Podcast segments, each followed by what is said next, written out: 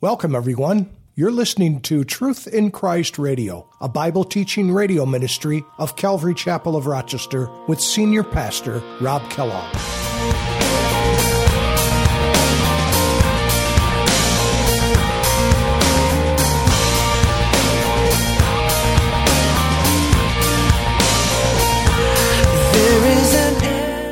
Notice at the end of the second half of verse 14 that if we ask anything according to His will, He hears us. If we ask anything according to His will, He hears us. And so we really need to be sensitive to how God might answer your prayer. And how does He do it? What are some of the ways? We know of them. Through, certainly through His Word. He speaks to you through your Word, through His Word. As you pray, open your Word, read, Read as much as you can. You'd be surprised how often the Lord can answer your prayer by you reading just His Word, and He will answer you from His Word.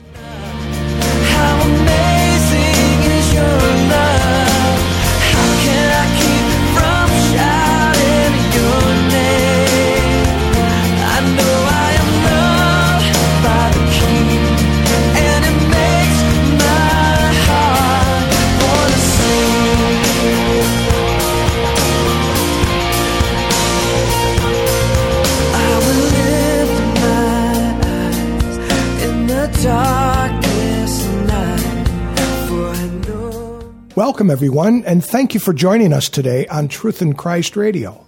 If something is God's will, why doesn't He just do it apart from our prayers?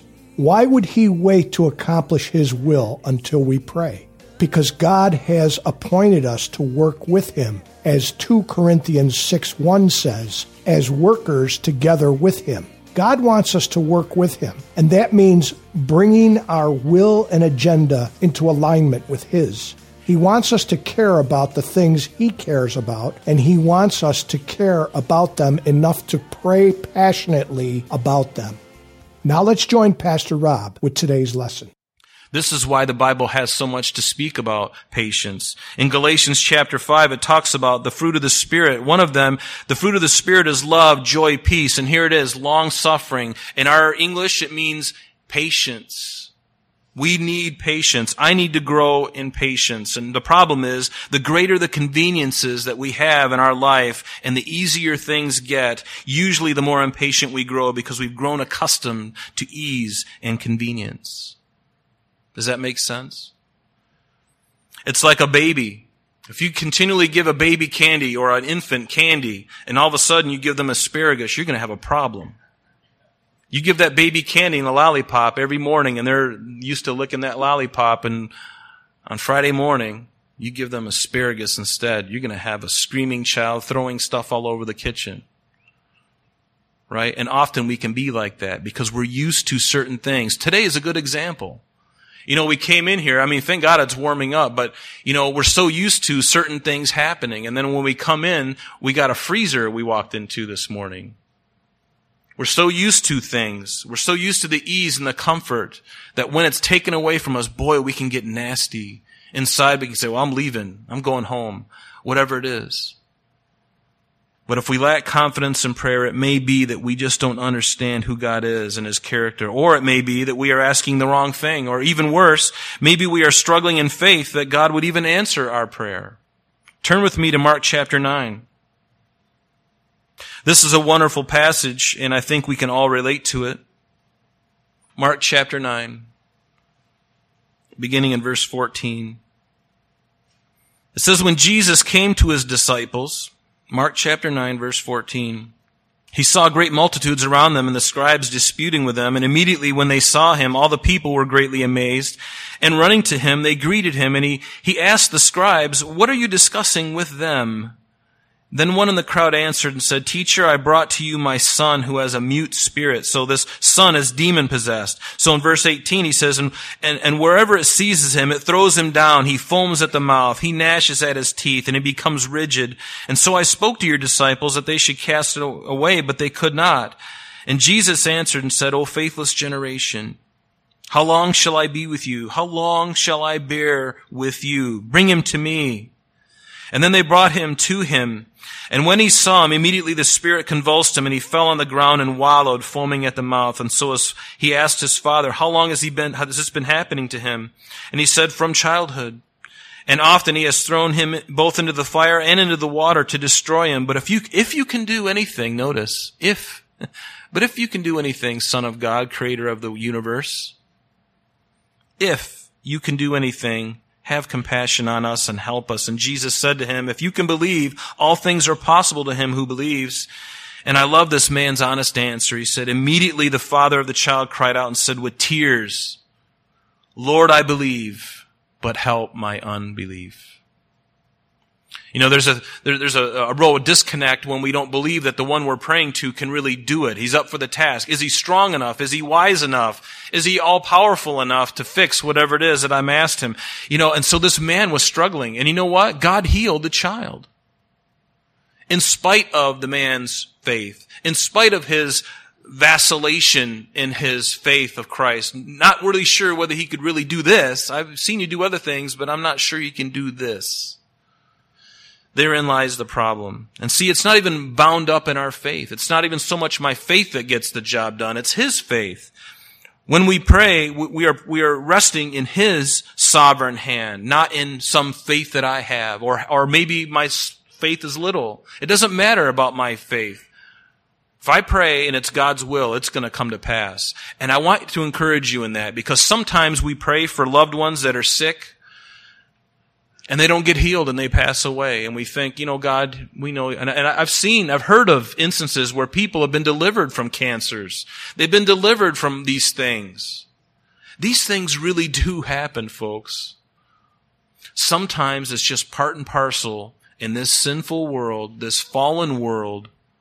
That's part of the fall of man. It's the going to death. The death of the human body. That's part of the, the fall of man. That's part of the result. That's part of the consequence. We don't live as long as we used to. It's part of it. Sometimes our aunts and our uncles, they need to go. Sometimes God can deliver them. It's up to Him. And we should pray. But don't get discouraged. Don't get discouraged. God's will is being meted out. In Psalm 84, I love this. God will, it says, no good thing will he, will God uphold, or withhold, I'm sorry. No good thing will he withhold from those who walk uprightly. And he goes on the next verse, blessed is the man who trusts in you, Lord. Blessed is the man who trusts in you. He will not withhold from you any good thing. Do you believe that? It's easy to say right now, yeah, I believe that, but do you believe that when you're going in through your darkest hour? Believe me, those are the, those are the waters that we're tried in.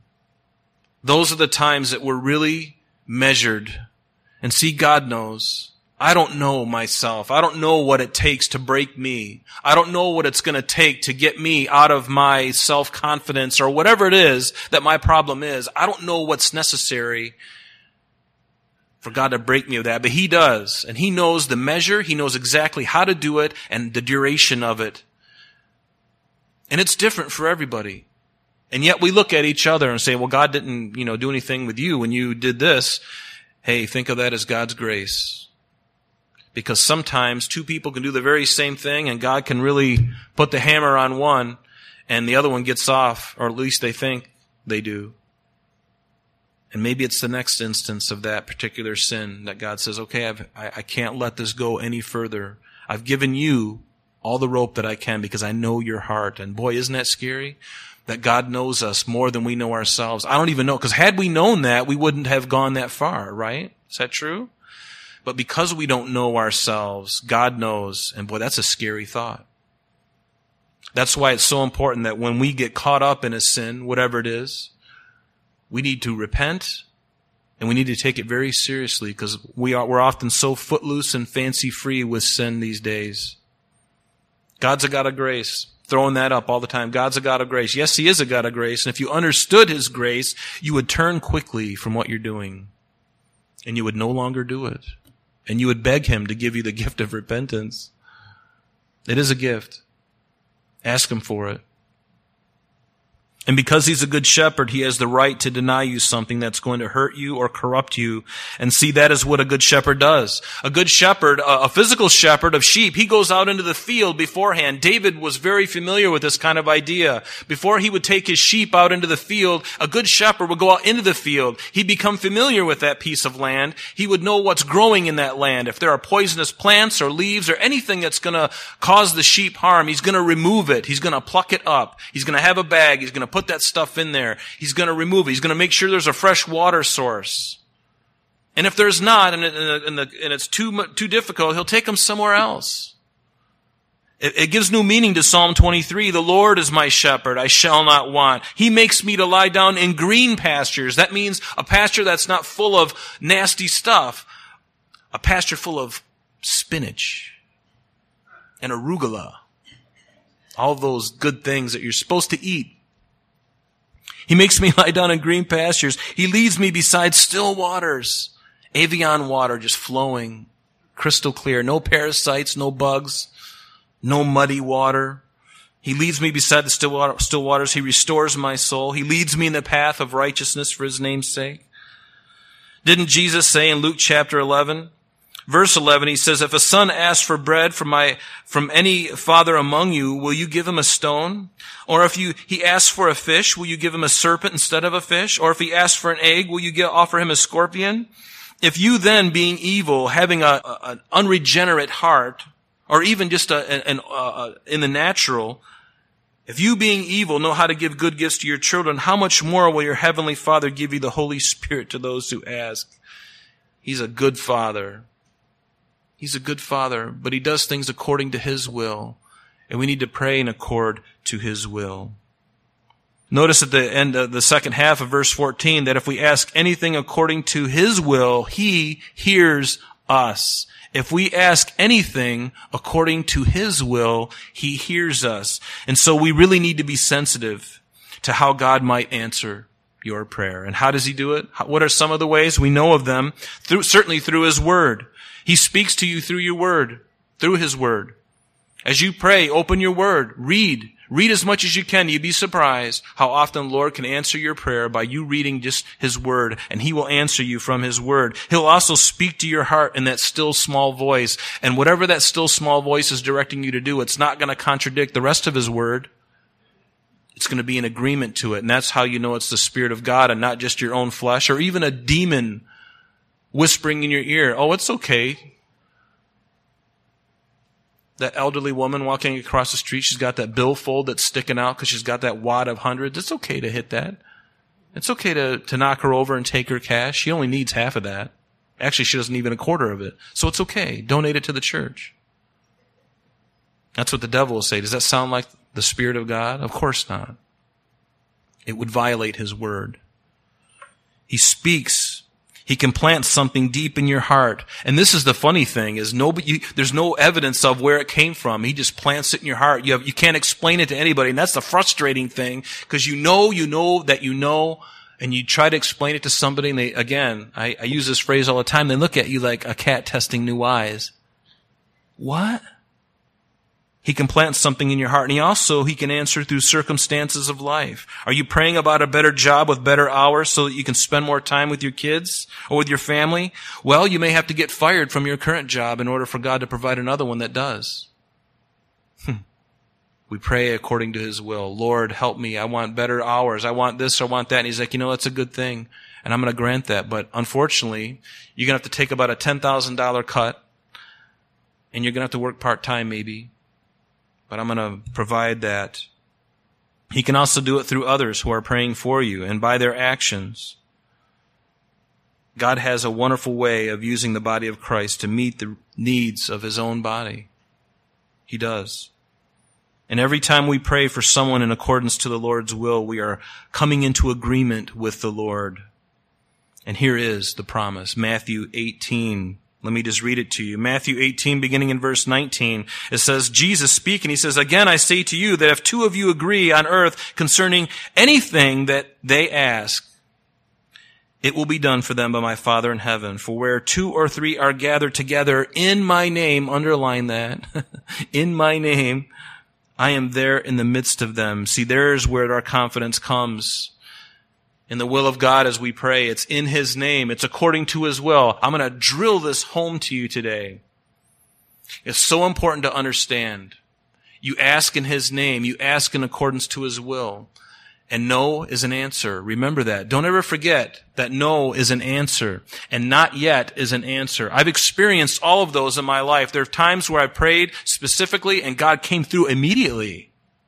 And there are times that I prayed and I've kind of lost hope and then some time goes by and then he answers. And there are other times where I pray and he's just like, uh, I don't think so. Can't do it, Rob. There are things that you don't understand, not only in your life, but those around you. you. You can't understand it. I don't expect you to understand it, but I expect you to trust me. Trust me for what I'm about to do because you're not going to like it. You're not going to understand it. Someday I'll tell you. Someday I'll tell you that the result if I gave you that thing. Wouldn't that be something to be in glory one day and to think the Lord, you know, you're going to have eternity with him. I mean, you could curl up on his lap for 5,000 years and say, Lord, all those times that I prayed, can you explain what would have happened? He says, Yeah, I can. You were asking for this. And if I'd have given that to you, your heart was in such a condition at this time that you would have run with it and you would have forgotten me. Oh, no, I wouldn't, Lord. No, I wouldn't. Yes, you would have. It was already there in your heart to begin with. I couldn't give it to you. And not only could I not give it to you there is because there were other people watching you who knew you're a Christian, knew that you were a sold out believer, and now I'm going to give you this thing, and you're going to go make a mess, and then they're going to start wondering, who is this God that they serve? I thought he was more mature than that. Why is he putting candles down next to his Jeep? And why has he got a kneeling pad next to it? you know, people do. They worship strange things. You can worship a car, you can worship a person, you can worship a job. And God says, I alone receive the glory. I alone need to receive the glory. And see, God is not, He doesn't have some kind of complex where He's upset. He's not, He doesn't throw a tantrum. No, to me, this is so wonderful because, because of who He is. He demands our worship because he deserves it more than anybody else. And he's not being arrogant. He is not being arrogant. He deserves everything. He deserves my entire life offered up on a silver platter, the very best I can offer him. And even then, it is so pale. And he says, that's all I require.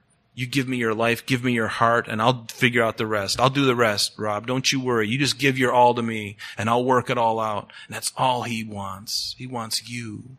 He wants you. He wants to have that relationship with you. He wants that fellowship with you. What a wonderful thing. Is there anything better than that? Honestly, there's nothing better.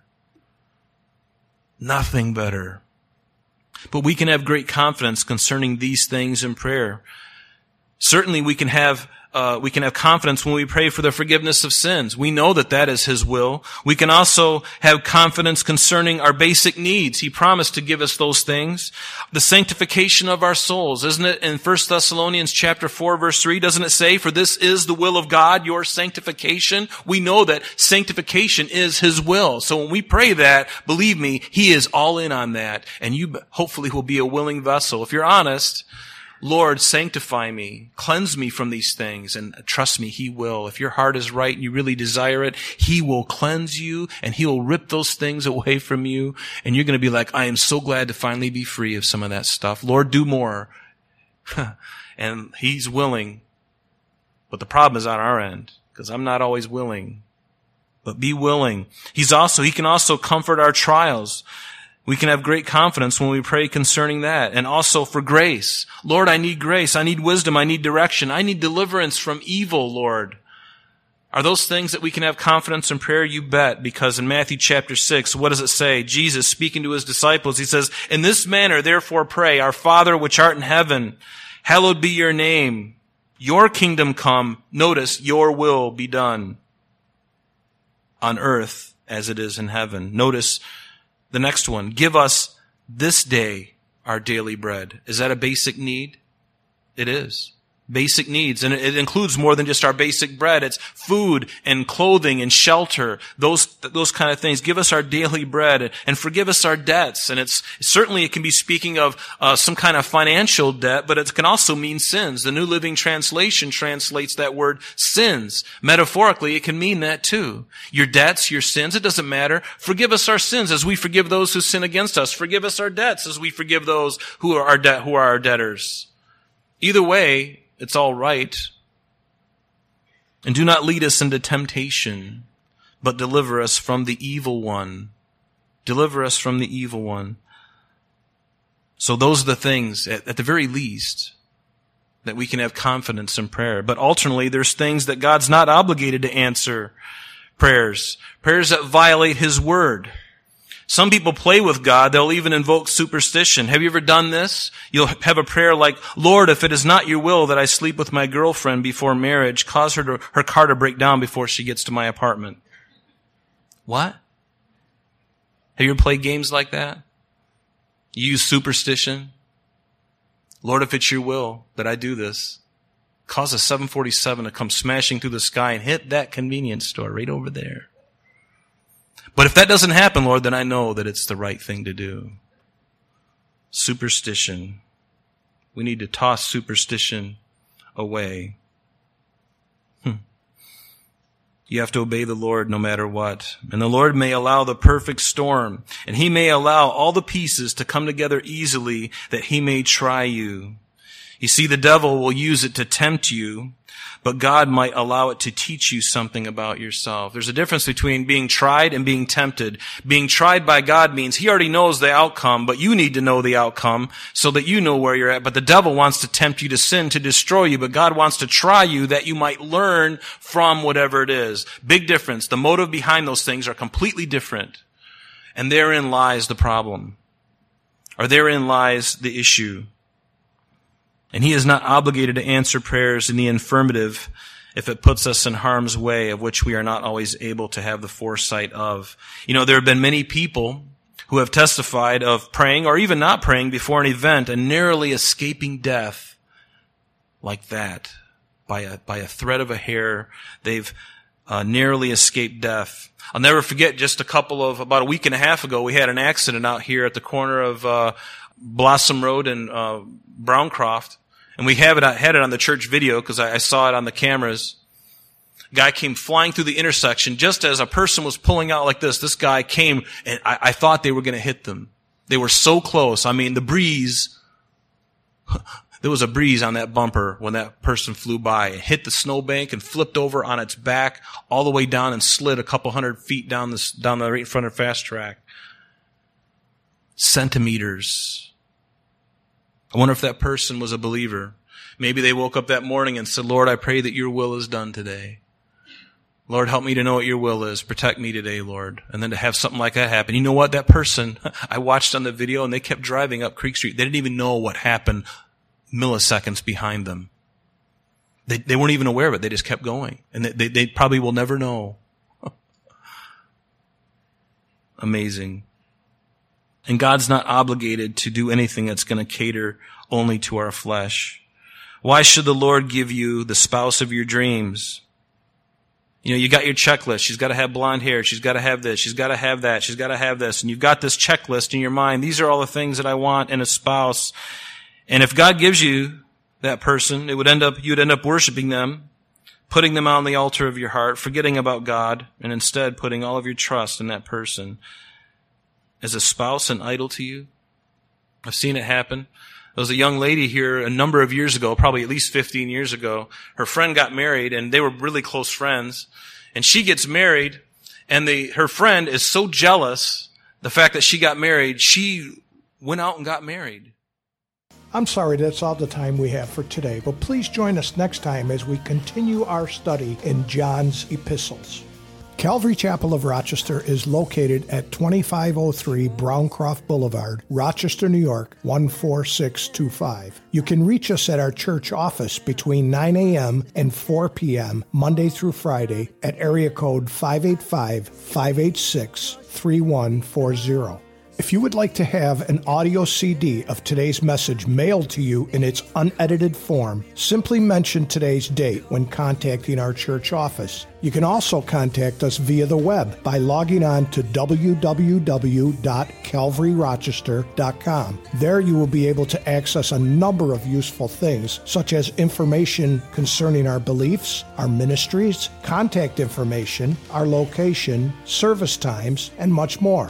You can also download or listen to the radio and sanctuary messages free of charge from the teachings link at the top of the page. To listen to Calvary Chapel of Rochester sanctuary messages or Truth in Christ radio on your mobile device, just subscribe to both through Google Play and Apple Podcast.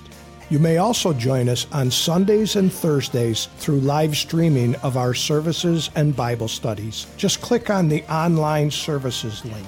We're so glad that you could join us today. And if there is any way that we can bless you in your walk with Jesus Christ, please don't hesitate to call our church office. Remember, Jesus said, I am the way, the truth, and the life. And for this cause I have come into the world, that I should bear witness unto the truth. Everyone who is of the truth hears my voice. May God bless you in abundance today as you walk with Him. And until next time, this has been Truth in Christ.